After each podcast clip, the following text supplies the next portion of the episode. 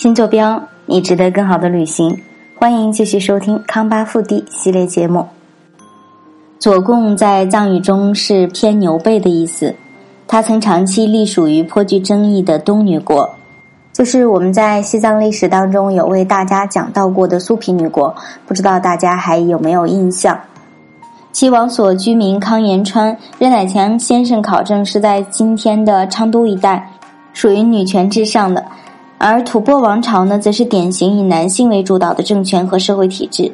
历史的纠缠与互动，奠定了左贡县微妙的人文环境。它的流风遗俗影响至今。我们可以在左贡东坝乡的社会关系与婚姻制度中窥见一二。从清雍正三年，也就是公元一七二五年，藏历第十二饶炯一木蛇年开始，左贡成为利贝达赖喇嘛的香火之地。到了民国时期。作为康巴文化的复兴地带之一，左贡成为当时西康省的辖地。多元的历史与文化是左贡至今依然精彩纷呈的重要底蕴。左贡县城所在地旺达镇地处朱然山脚下，朱然山与城郊的孟琼沟和城东的朱然峡谷紧密相连。神山峡谷之内，灌木、柏木、云杉错落有致，草场平阔。最奇特的是，随处可见各种形状的脚印、手印、动物形状、佛像等。悬崖山洞处则有诸多静修地遗迹。从山中可以看到玉曲穿越左贡县城的全景。朱然山的东南侧是万丈悬崖，也是三幺八国道必经的朱然峡谷地带。如果从国道仰望，大有峭壁向公路倾斜之势。与神山紧密相连的孟琼沟，坐东北朝西南，沟尾连接着三幺八国道，水草花鱼桥以及奇石怪树点缀着沟内美景，是左贡县茶马古道彝俗节的举办地。去这里游玩，嗯，至少需要半天的时间。沿着三幺八国道出县城西北三十公里，距国道仅五公里处的塔鲁温泉群是一个绝妙的解乏去处。顺着玉曲支流塔鲁河而上，五个比较大的温泉眼隐藏在草地磐石之间，泉水在阳光照耀下波光粼粼，周围繁花似锦，绿草如茵。泡温泉对关节炎、风湿、皮肤病这些病症具有一定的疗效。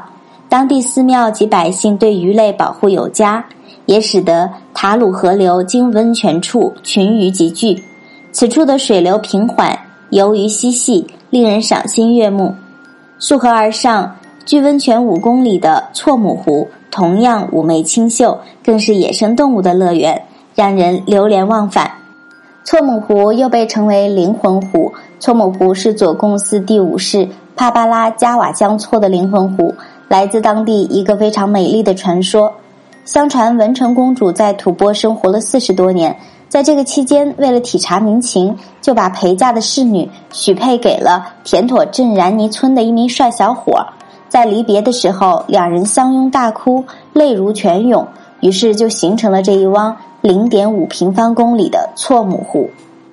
错母湖位于田妥镇然尼村，距川藏公路三幺八国道大约十公里，车程十五分钟。地形犹如聚宝盆，湖面海拔四千四百一十一米。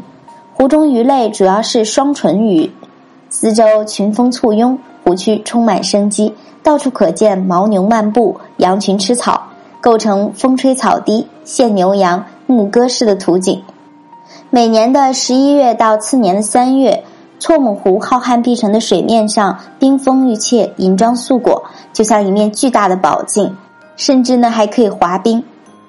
但是每一年的四到六月份呢，这里又刚好是冬虫夏草的采挖季，湖水由高山融雪共济，清澈湛蓝，鱼儿跳跃，蓝天白云、雪山、湖水、羊群，构成了一幅高原的独特美景。